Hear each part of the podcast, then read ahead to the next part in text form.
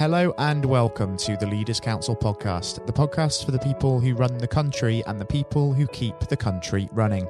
You join us on a cloudy day here in the capital as once again we bring together a variety of distinct perspectives on leadership. I am your host, Scott Challoner, and I'm delighted to be joined on the programme today by Andreas Lazarou. Andreas is the managing director of the hairdressing business Lazarou Hair Salons. Um, Andreas, very warm welcome to you, and thank you ever so much for joining us on the programme today. Oh, thank you for having me. Cheers. It's a real pleasure having you with us. Now, um, the whole reason we're here, of course, is to discuss leadership and really bring that into focus. But considering that today's generation of business leaders is going through one of the greatest challenges of our time, I think it's fair to say, in the shape of COVID 19, no less, I feel it would be remiss of me not to ask you just to what extent the pandemic has affected you and your business, especially in the services industry. Mm, well, obviously, um, the unfortunate thing we've had is um, we haven't really been able to bring any revenue in through um, through the lockdown period. And I think this is what's been um, the most challenging thing for us. Um, obviously, luckily, the uh, government brought up the furlough scheme and obviously various support like that. But the kind of challenge was um, one thing we did um, think, okay, could we innovate with was like e-commerce, which is obviously retail.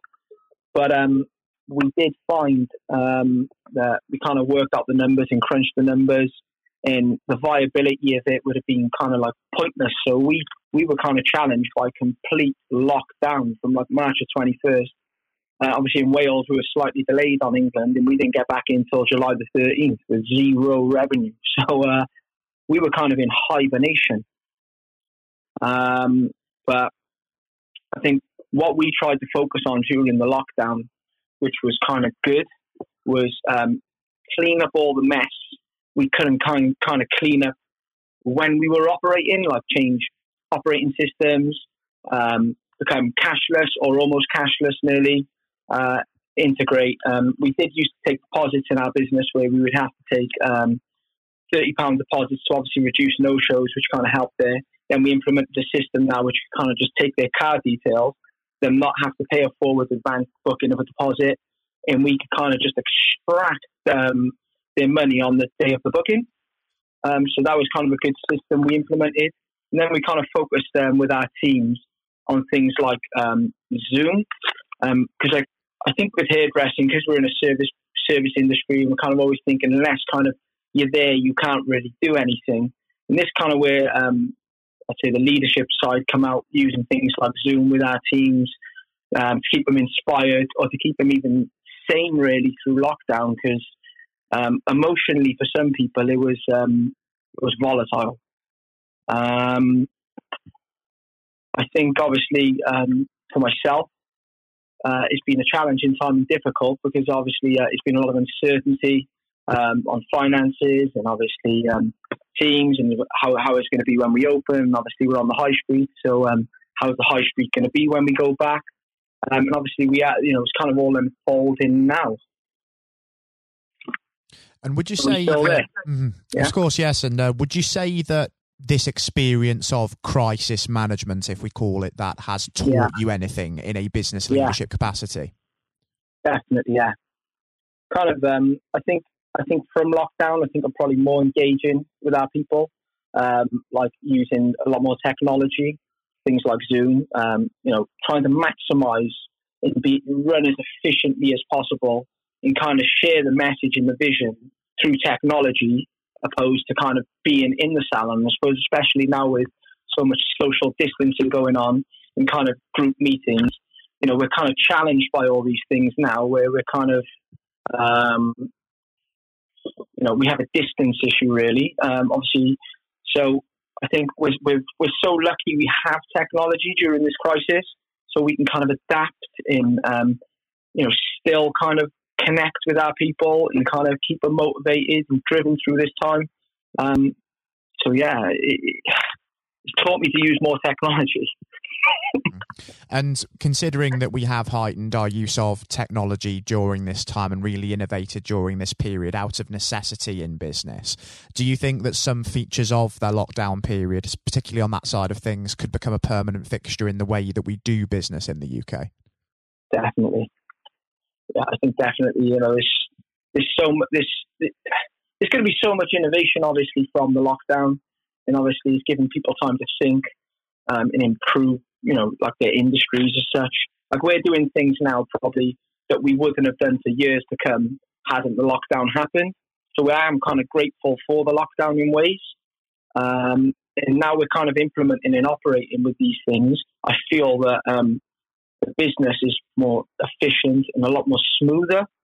So yeah, um, a lot of things we're doing now, I think they'll be with us for the foreseeable future.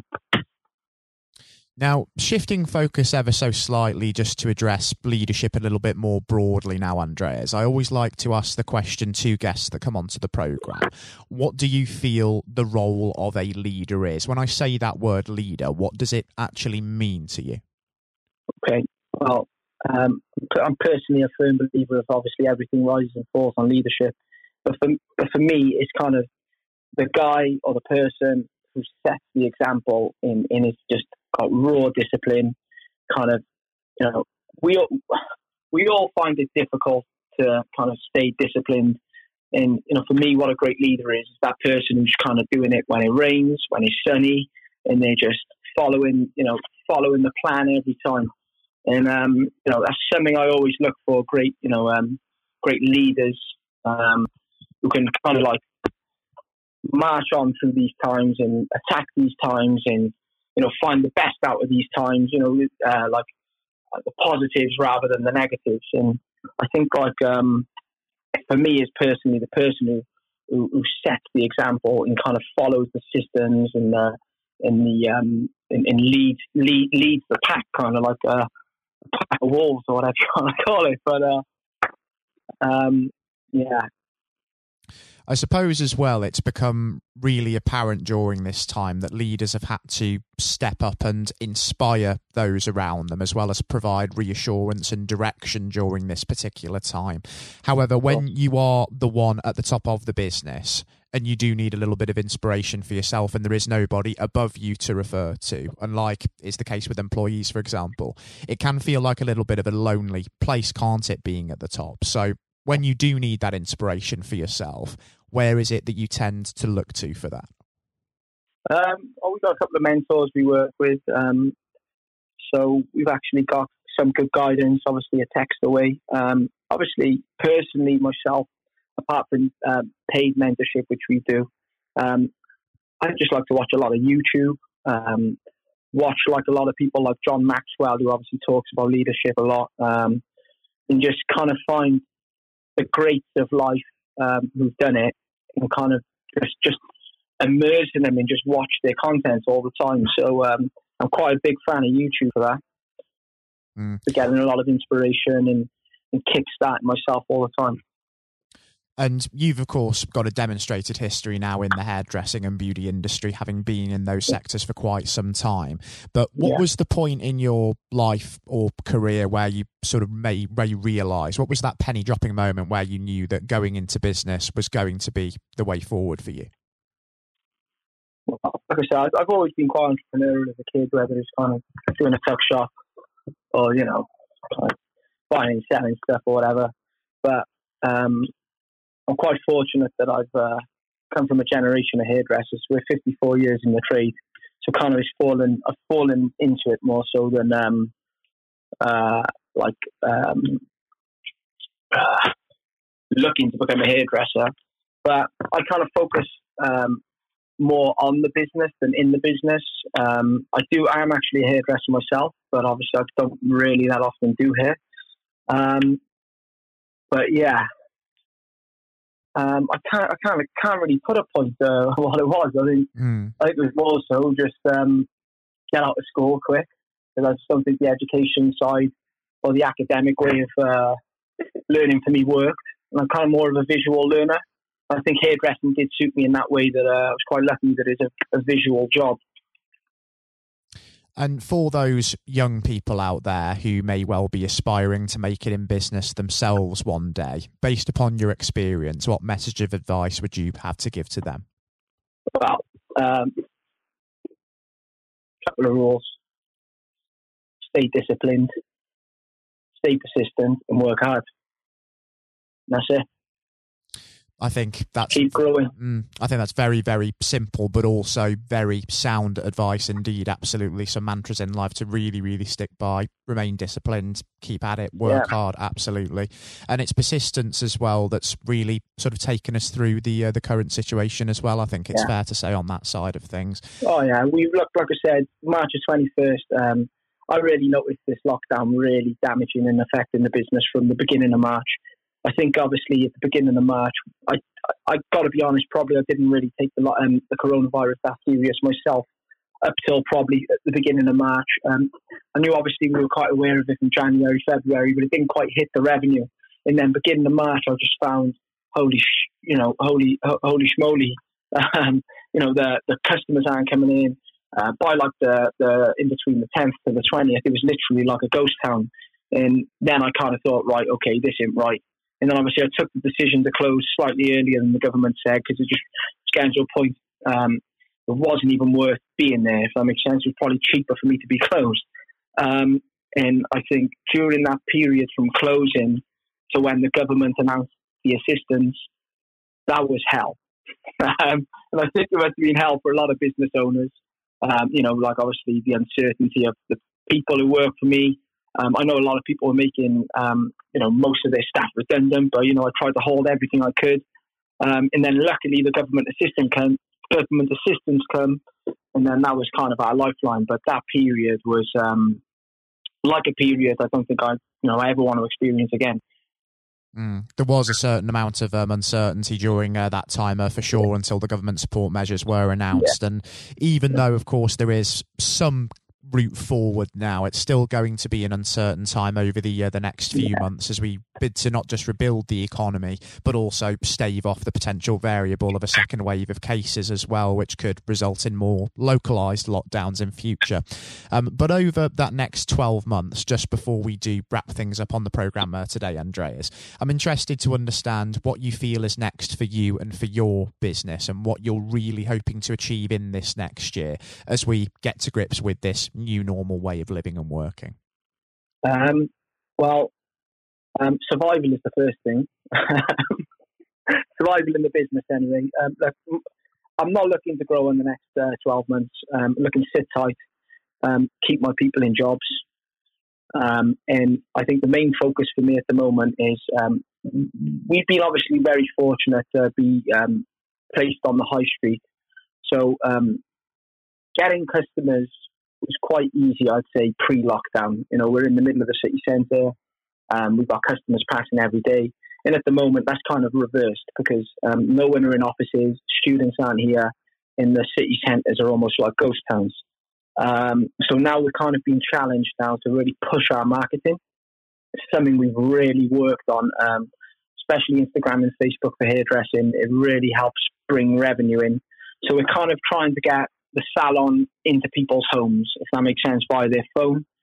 So we're using that to kind of bring new leads in. So for us, over the next 12 months, we're kind of just keeping the costs down, um, keeping our people in work, all of them ideally, um, and um, working on our technology. So um, certain things can be done from home, like rotas. We've got a system now for rotas, which is cloud based, so we can all access it from the house and we can make updates and people can get notifications, just simplifying um, communication.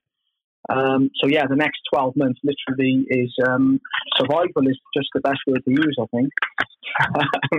mm. And I think it's survival for everyone. And how, uh, I really don't know what's going to happen in the next 12 months. And I think I'm literally taking week by week as it comes. You know, the ladies' business has been tremendous since we've been back, but the gents' business has been um, nearly, in some some instances, um, some weeks, nearly 80% down, which is a drastic, drastic um, reduction.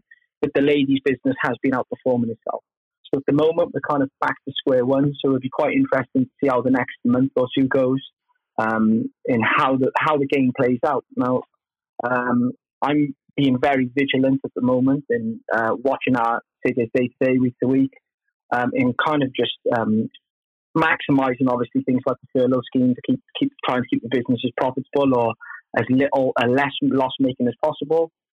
Um, but I think the interesting thing is going to be after October. Um, how I've, I've noticed a big um, a big influx at the moment of people applying for jobs with us. Um, I'm, I'm, assuming that's because they're probably uh, getting laid off more frequently as the weeks come. But I think October is going to be very interesting when the furlough scheme comes to an end uh, to see how businesses survive and cope after that. Mm, certainly is going to be an interesting time, and as you rightly say, it's something that really everybody can only take by the week and by the month as uh, time goes yeah. by. And just giving the amount of variables that are, there are still in this and the uncertainty of the next uh, year or so. I actually think it would be wonderful, Andreas, to catch up at some point in this next 12 months and have you back on the programme with us just to see how things are getting on and hopefully there'll be some positive news to share because it has been incredibly enlightening having you join us today. Okay, fabulous. It would be wonderful it, I'd look forward to that um, as well. It's been a real pleasure having you join us today. And most importantly, until we do hopefully touch base again, please do take care and stay safe with all still going on. Fabulous. Thank you. I was speaking on today's programme to Andreas Lazarou, Managing Director of Lazarou Hair Salons. Next up on the programme today, I'll be handing over to Sir Geoff Hurst, England's 1966 FIFA World Cup hat trick hero. Um, during his professional career, Sir Geoff scored over 200 league goals for the likes of West Ham United and Stoke City, but, mains, but remains most renowned for the fact that he is the only man to this day to have scored a hat trick in the final of a World Cup competition. And that came after his treble in England's 4 2 victory over West Germany at the Old Wembley Stadium Stadium 54 long years ago. That interview is coming up next. And now, ladies and gentlemen, without further ado, we extend a very warm welcome to a special guest in Sir Geoff Hurst, who joins us on the programme today. Um, Sir Geoff, good morning. Uh, good morning. How are you? Very good, thank you. It certainly is a uh, wonderful uh, day for it, isn't it? It is. The weather's pretty good at the moment. I hope may, may it last. Absolutely. thunderstorm. It's, uh, it's lovely. It is certainly after a storm. And um, speaking of storms, actually, I'd like to start with just a hypothetical scenario. If we imagine if we fast forward two years, Sir Geoff, let's imagine it's December 2022 and it's the World Cup final and England are there. We could be playing defending champions France, we could be playing the Germans, anybody. And England are 2 0 up in the 90th minute, so victory is all but guaranteed. And Harry Kane, with a brace to his name already, is brought down in the penalty area. So he has the opportunity to make history by emulating yourself and becoming only the second ever player to score a World Cup final hat trick. Would you honestly want him to bury it, or would you prefer him to fluff his lines? I'd want him to bury it. Um, I've asked that question. I get that question asked a bit. Um, I've had a good run uh, with, with, this record, and goodness me, that's nearly 60 years, I guess, if, if uh, we're looking at 2022. No, I'd want him to bury it. A, a for him, he's a fantastic player uh, tremendous goal scorer. And if anybody I'd like to um, repeat what I achieved, uh, it would be someone like Harry, who was a f- fantastic professional with, with Spurs in England. So absolutely, and I want England to do well. I mean, I I'm want England to be successful. I, am an England supporter. I'm a football supporter, and I just I really want the country to do well in in anything in, in all sports, and particularly in my sport. So I want wanting to bury it, and I'll be absolutely I will be as delighted as anybody in, in the country um, if, if he can achieve that. But, but, more importantly, that England England have achieved what we achieved all those years ago, and it's important that the team uh, do it as opposed to Harry doing it individually. Mm. And that's how I felt about my uh, my achievements about the team being successful. Whether I got two or three, in one sense, is, is uh, I wouldn't say material, but it's about the team winning. It's all about the team. Mm. Exactly. Consideration of the wider team is a cornerstone of leadership, which is, of course, what the Leaders' Council is all about, recognising that and promoting that for the future. But if we sort of flash back 54 years to that moment in 1966 when you were bearing down on goal, I understand that a lot of people always ask you the question about whether you actually knew there were people on the pitch at the time, and there's quite a bit of a joke about that. But there's something else that I'm actually interested in. I understand we all know what happened. The ball nestled in the top corner. England won 4 2 and lifted the World Cup. But you've often described that as being a mishit finish sometimes before, haven't you? Yes, I think people. Um, I, have I, I, I recall exactly what's amazing. I can recall exactly what I was thinking um, at that moment, obviously a crucial moment in, in the game towards the end of the game. I knew the game was nearly finished. I, as the ball came to me initially, I was actually with my back to goal. I was actually looking at the referee. Uh, 10 yards from me in the middle of the park, and he was waving, at the whistle in his mouth, but waving play on with both arms, indicating quite clearly, of course, that the game was nearly finished. So when I got to the edge of the box, I'm, I now thinking the game's nearly. I'm thinking if the game's nearly finished, I'm now going to whack this ball with everything I've got left. I'm thinking if it goes beyond the beyond the sand into the corral by the time the ball boy gets it back to uh, Hans Tilkowski, the German keeper, by that time, surely the game has got to be over. But as I always jokingly say, uh, I miss hit it and it and it flew in. But I was thinking about wasting time, not so much about. Uh, but certainly, what I was going to do, which which showed, I was going to hit it as hard as I possibly could after those two hours. It just goes to show sometimes that hit and hope, taking a punt, can sometimes be the way forward because I think it shows that in any form of leadership, be it in sport or in business, you can't go sometimes without taking risks. Absolutely, yes, absolutely, yes.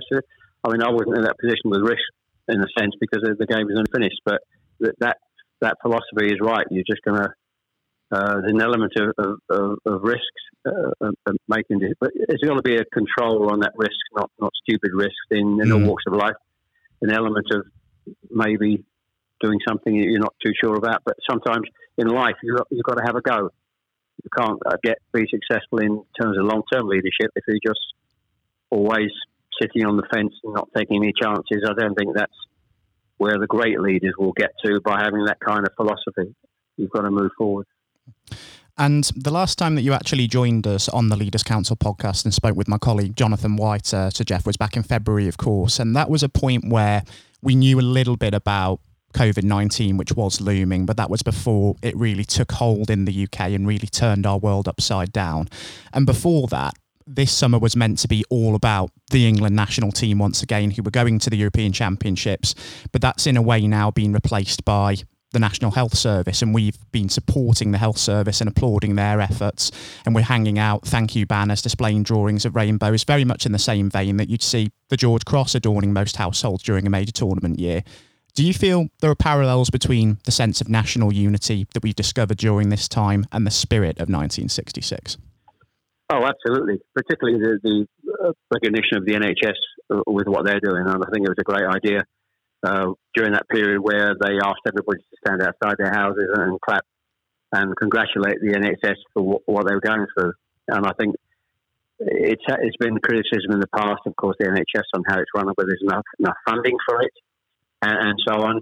But really, we begin to realise during these turbulent times how absolutely vital and uh, important it is to have a, a health service that works efficiently and to see individually the, the amount of people who are uh, interviewed almost every day on the t- terrible circumstances they were having to work under with with masks and so on, and and also into what was also for me fantastic, all these people from different countries all over the world that were working in our country uh, with the same u- u- union to to be successful and uh, help people to survive uh, COVID and very heartwarming. And I think that kind of feeling, I, I probably, as a player in '66, I probably wasn't aware at that time of the unity of the country. I've learned that over the years when I talk to people um, who were uh, about 66 and they will tell you what a great day it was and where they were, remembered exactly what they were doing and the fantastic stories. So that identified then as that great unification of the country. 30 million plus viewers, the biggest view, TV viewing audience we've had. So today, um, it's certainly uh, through this pandemic, and the NHS has been absolutely magnificent, and every single person, uh, some very fantastic and heartwarming stories of how they're dealing with this unbelievably uh, difficult situation from a health perspective. Uh, fantastic. So that was really heartwarming to get out and, and cheer and clap on the balcony um, for the NHS. Fantastic. Mm, certainly inspiring what we've been seeing uh, from the uh, the front line as well. And flashing back just to 1966 again, just from a leadership point of view, um, the manager that made all of that possible and oversaw yourself and your teammates on the the road to the World Cup was, of course, Sir Alf Ramsey. What sets somebody like him or Ron Greenwood apart from other coaches? Because I understand that both men had a profound impact on you, not just as a player, but also as a person as well. Well, I think that I was very fortunate. You're talking about coincidence and the fortunate in your life to be at, at, the time when I was physically at my my best during those those those years.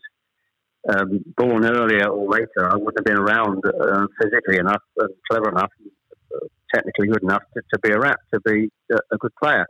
But at that time, I'm involved with arguably the greatest coach um, we've seen in this country. Harry Redknapp, who's been around a long time, would still say he is, the best coach he has worked with. And this is, that's 50 years Harry's been in the business plus. And then moving on to, to having a, at national level, a great manager. Uh, uh, and the two coincided in a sense because Ron Greenwood always always said that and felt that he, as a as a a coach of a League One club uh, or Premier League as it is today, it's it's important you prepare the and teach and coach the players to be to prepare to be playing in the best company, playing for England. And so he prepared us to be playing for England, and then Alf Ramsey knew the players to pick. Um, discipline was his big skill, making sure those players were disciplined uh, in the right formation. Uh, so the two combined, moving from one to the other, uh, how, how can you possibly be as, as fortunate um, as, as, I was? It was just uh, amazing. So I think Ron was. I think there are two different aspects of football in terms of leadership. You've got a you've got a, a coach who's a team coach who's a teacher effectively, then you've got the other kind of character who's, who's a manager who manages people, may not be quite so good technically on the coaching aspects, but by that stage, the wrong reason Greenwood passing a coach person to Alf, who then managed from a discipline point of view, because you're managing people from the whole country.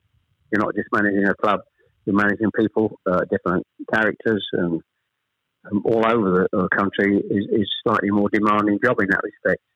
So you've got to hone that lot all over, different characters, strengths, players, into a unit to play for uh, to represent England. So Alf Ramsey was, was very good at that. His discipline was was fantastic. So the com- combination of the two, uh, you can't say I can't be as I'm so blessed to be as fortunate as I was to come across these two fantastic uh, uh people in my life, in my in my football life. And I suppose for every Sir Alf Ramsey and Ron Greenwood um, as well that you have worked with, there are also coaches out there that one might work with that perhaps might not get the best out of players during their, um, of course, their peak. But just of course, just but just as much as you can learn from, of course, coaches that do get the best out of players, you can learn as much from less effective leaders as you can from good ones as well, because that experience can ultimately mould you as a person, can't it? Oh yes, I think it, yes, I think it, leadership's important and coaching and teaching is important. Um, and, and, the great teachers and coaches and managers ha- have that skill. Sometimes it's an innate skill in, in, management. They have it. But I think um, you you can learn if you're sensible enough to learn from people who are uh, teaching you or coaching you. It's not the right way to go about teaching or coaching or managing you. You can learn uh, from that. If you're a player, you can learn what you think is a good coach, what you think is a good manager, which you can take into your career after playing into uh, coaching or management. So you can learn as much from people make mistakes. You can learn also from making your own mistakes. Mm. You can do something in the past that think, well, like, that was a really stupid thing to do, and I'll make sure I'm not going to do that again. And it, it is important in all of life. You learn from your mistakes. People will make mistakes.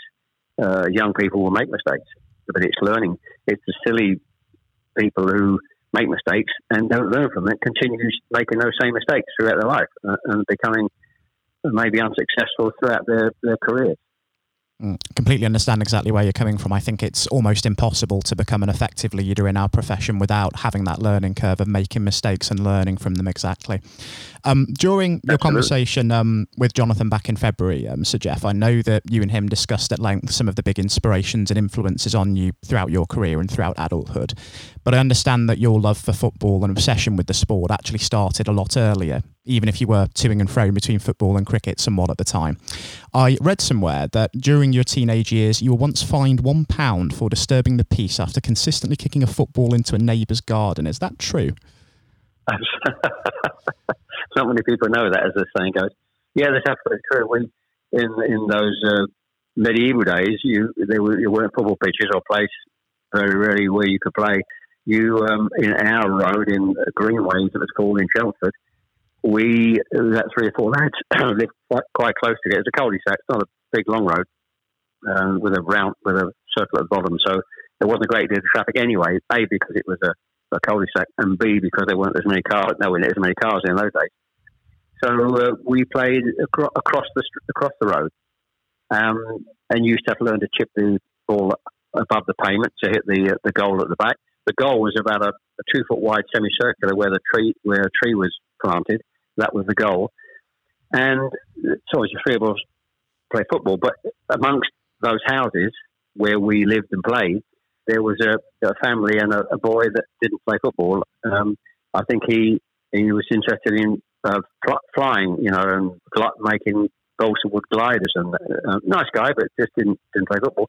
And on this particular garden, uh, of course, occasionally the ball finished up there. And crazily enough, they um, took us to court, and uh, we actually got fined. This is absolutely true. We got fined a pound for kicking the ball in the neighbour's garden. That's astounding when you think about it, isn't it? Mm. And when you there's nowhere else to play apart from the street, and uh, we were actually, but that that happens. That happens. You'll you'll hear stories. We see stories of neighbours falling out over different things. You see those those stories every day. But that was certainly a true story. Absolutely, absolutely true. And during that time, um, who was it during childhood that you really looked up to that you thought was an inspiration to you and made you really think that going into professional sport was going to be the route for you? Well, my father was obviously the, the, the biggest inspiration for me because he was an ex-player. He, he played uh, lower down for Oldham Rochdale. We actually moved south from Manchester. We, we, I was born in Ashton under Lyne. We actually moved south to Chelmsford when I was probably I was the eldest of three. When I was probably about seven or eight, into this particular street uh, called Greenways, and he what he did with me, I think, was uh, had a big influence. Going back to that third goal in the World Cup, in many years in the back garden, and when we moved on to it, we moved up market to a council house somewhere in Chelmsford, and he would have me in the back garden teaching me to kick with my left foot. And so I, at that time, and even today, it's uh, you don't see that many players that are uh, completely two-footed. And I was maybe not as two-footed as Bobby Charlton. Even Jack Charlton, his brother, didn't know which was his best foot. He, he was fantastic, but I was pretty, pretty um, um, two-footed. And a lot of the hat tricks I scored were one right, one left, and a header. So um, he, had, had a huge influence. I wasn't.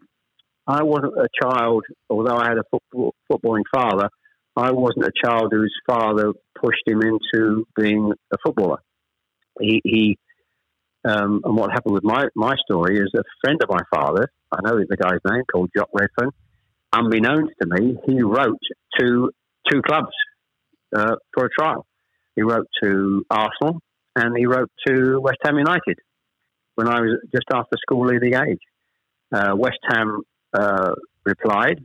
They asked me to come for a trial um, I went for a trial with them, and uh, they saw something in me and took me on the what was called the ground staff then, uh, almost at school leaving age. And uh, so I wasn't necessarily thinking I've got to go into football. It's just that that's how it, how it happened. Although I enjoyed football and I was pretty reasonably good, there was no big focus on me uh, as a great schoolboy player. Nobody was scouting me or uh, you know writing to my parents saying, "Come and have a trial at this club or that club." uh, but a friend of my father um, wrote the letter. So that's that's how it happened. The problem I had during those early years, I enjoyed cricket as well, and I was messing about, as I, I kindly put it, between the two sports, which was hugely detrimental to me in my early, development, either as a cricketer or either as a footballer. And it wasn't until Ron Greenwood um, miraculously tried me. I was a midfield player then, or centre half at school. Um, he uh, said, I'm going to try you up front. He put me up front in the game, and then my, my whole football career and life changed dramatically. And I suppose as well, what might have also done it for football as opposed to cricket was that fateful match uh, for Essex over in Aigburth against Lancashire, wasn't it? Yes, a lot of people know that. Uh, one game, uh, one game, the sort of went messing about between the two. I had uh, one first class game for Essex, uh, as you said, Aigburth in um, in Liverpool, and I think I got naught and, and naught not out. I think something we won the game. Funny, I, I filled a couple of catches, but uh, Essex actually won the game. Um, v Lancashire up up in their territory, but that was that was a real problem for me. I think I could have done with some advice maybe earlier to say make your mind up. When you look back, when uh, even today cricket goes through till what September, whereas football starts in July, so there's a huge overlap. and I'm still playing cricket until September, missing pre-season, early games for those two or three years, extremely detrimental to me doing well at one or the other. Uh, until Ron Greenwood just put me up front, and that was it. And from a standing start, I think my first season around, I think September, October, I, I played my first game up front against Liverpool, and I think I played about 23, 24 games, uh, no, 27, 28 games, and scored 14 goals, like one in two from a standing start for a, mm. a midfield player. So um, quite changed dramatically. Um, that was 60, 62, 63 season, the three years before the World Cup. And when we think about leadership in football, the role of a goalkeeper, of course, not related to your own career, is to essentially build from the back and command his penalty area. And one goalkeeper that you played with, not just for England, but also for Stoke City in the later years in your career, was Gordon Banks. I have to confess, as a boyhood Port Vale supporter, I am relieved that incredible talents like yourself and Gordon are no longer occupying the dressing room there. And I did have the fortune of meeting Gordon when I was a young boy as well. But what was Gordon like as a leader on the field? Well, first of all, he, he was a great. Uh, two things for Gordon. He was a, a great keeper. Um, I would still say the greatest English keeper we've ever had, uh, and one of the best keepers in the world. Um, absolutely fantastic. Funny enough, I didn't realise.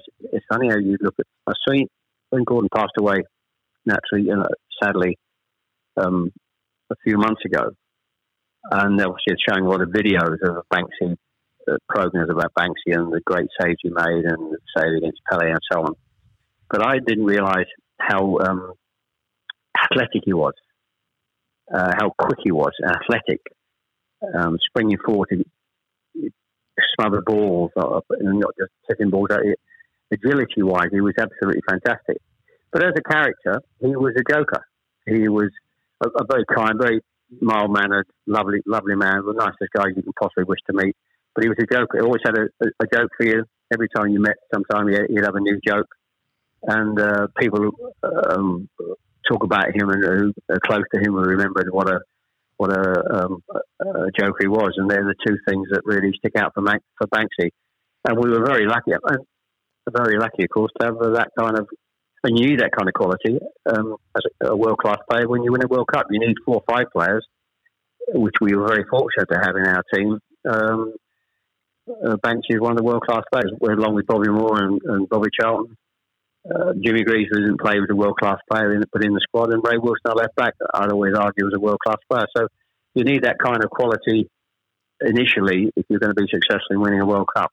Some world class players, and Banksy was up there, w- w- not with the best, the best for me. And another thing from during your days at Stoke City as well was that a talented but then troubled young midfielder by the name of Alan Hudson first joined the uh, the club around uh, the early 70s. And I know that you were asked to take him in as a lodger to provide him with a stable home during his spell there by then manager Tony Waddington. Now, I've spoken to a great many directors and executives on this programme before, and all of them describe trust as being a key cornerstone of leadership. How did it feel for you knowing that Waddington trusted you to that degree to ask that of you?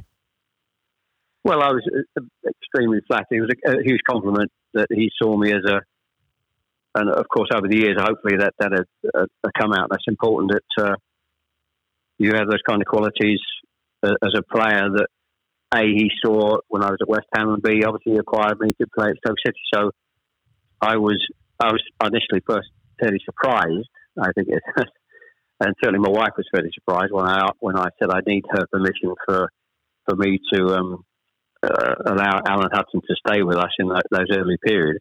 But what he saw, of course, in me was, uh, which is, I can see in myself, I was, I was a very disciplined person, a very disciplined player, which you have to be. I didn't really have, I would say, the qualities of the world class players like the Bobby Charltons and the Jimmy Greaves and the Bobby Moores. So uh, you need to have bring all the other characteristics to be successful at, at that level, to compete in their level.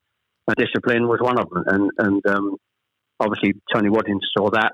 And if he wanted to put, he trusted me that I was disciplined enough to hopefully push some of my discipline into Alan Hudson, which we did. And um, in those early six months and year, a couple of years, he was come up a bit heavier from Chelsea. He lost a bit of weight. And uh, although he was a little bit indisciplined himself, hence they needed him to to stay with me, what he was was a fantastic player. He is uh, was he is one of the, the, most fantastic players I think I've come across across, but not hit the best because I think he was a certain uh, slightly bit of ill discipline within his, his general life, and you need at the top, and I'm talking at the top being, being an England player, but I'd compare him purely on ability compared with ability up in the Franz Beckenbauer mold mm. without any shadow of a doubt. He, he was that good. So it was a bit of fun and enjoyable times. Uh, getting uh, serving Alan Hudson the cups of tea about eight o'clock at night when we had our tea at our home for those uh, those few months, and I think he, it was a, a, big help to uh, getting Alan back on track and performing brilliantly for the club. And following on from your days with the uh, the Potters, you went on, of course, to play football in Ireland and the United States before the end of your career. Did you feel that the dressing room and indeed leadership culture at those clubs differed from perhaps what you've been used to back in England? Um, well, I think Ireland was just a still spell with, with Cork Celtic, so it's hard to judge and make any comparisons. And of course, in in America, it was the early days of um, of football in America. Uh, and I thoroughly enjoyed my time at, at Seattle. So it's difficult to make a, uh, a comparison. I think I was fortunate at West Ham. We, it was a great time with the club. And I was fortunate to play with Stoke City uh, for three years. And it was a fantastic time for that particular club. They won, of course, the, uh, the, the League Cup before I went there. Mm. Sadly, they knocked us out in the semi final. So it was a, a marvellous time for, for that particular club, and very close. We actually, I think we played Ajax in, the, in the, following year in, in, Europe. I think we only lost on, on a goal over two over the two games against Ajax. So it was a great time for the club. So I'm very fortunate to have played uh, for, for, those two clubs. Only a short spell at West Brom, of course, but I think, uh, as I always jokingly say, I think I was past my uh, sell-by date then. Um, West Brom was a fantastic club, but I was I wasn't at my best, and I thought it was time to retire, which I did and Johnny Giles was in charge then. I think uh, West West Brom actually got up that year, but I made very little contribution to that success the club had. So um, yes, it, uh, the, the, American experience was just fantastic. I never saw it long term being over there. That was a, a, a, brilliant few months with my wife and um, uh, two daughters, and my wife, she was uh, pregnant with her third daughter over there. So that was that was a good time. It's completely different. Ireland was just a just a. I always joke about Ireland. I was there for about I think a month, I think it was, and I enjoyed the experience. And I earned a few quid, and I think it paid for, for the kitchen in one of my houses back in England. New, new kitchen. So it certainly went really well. I suppose in the waning days of um, your career, um, was it humbling that you realised that people were beginning to actually look up to you and be inspired by you as a legend, as in perhaps the same way that you were looking to the likes of Bobby Moore earlier on in your career? Yes, I think it's. I think the that kind of uh, whatever the word correct word is, I don't know, being looked at and, and revered sort of comes maybe maybe longer, maybe in longer, not some sort of immediately after you finish playing, but in the long term when. Um, uh, and I always joke when people introduce me either to other people or introduce me on stage uh, as a legend, and, and I always jokingly say, you only start being called a legend when you're over 70. And I think the, the whatever the word is, I'm not sure adulation or recognition or whatever, it sort of happens and you think more about it, or it happens and occurs more in later years. Not not certainly. Um, I felt during the uh, Uh, time after I finished playing or, managing or playing for England during my, football career.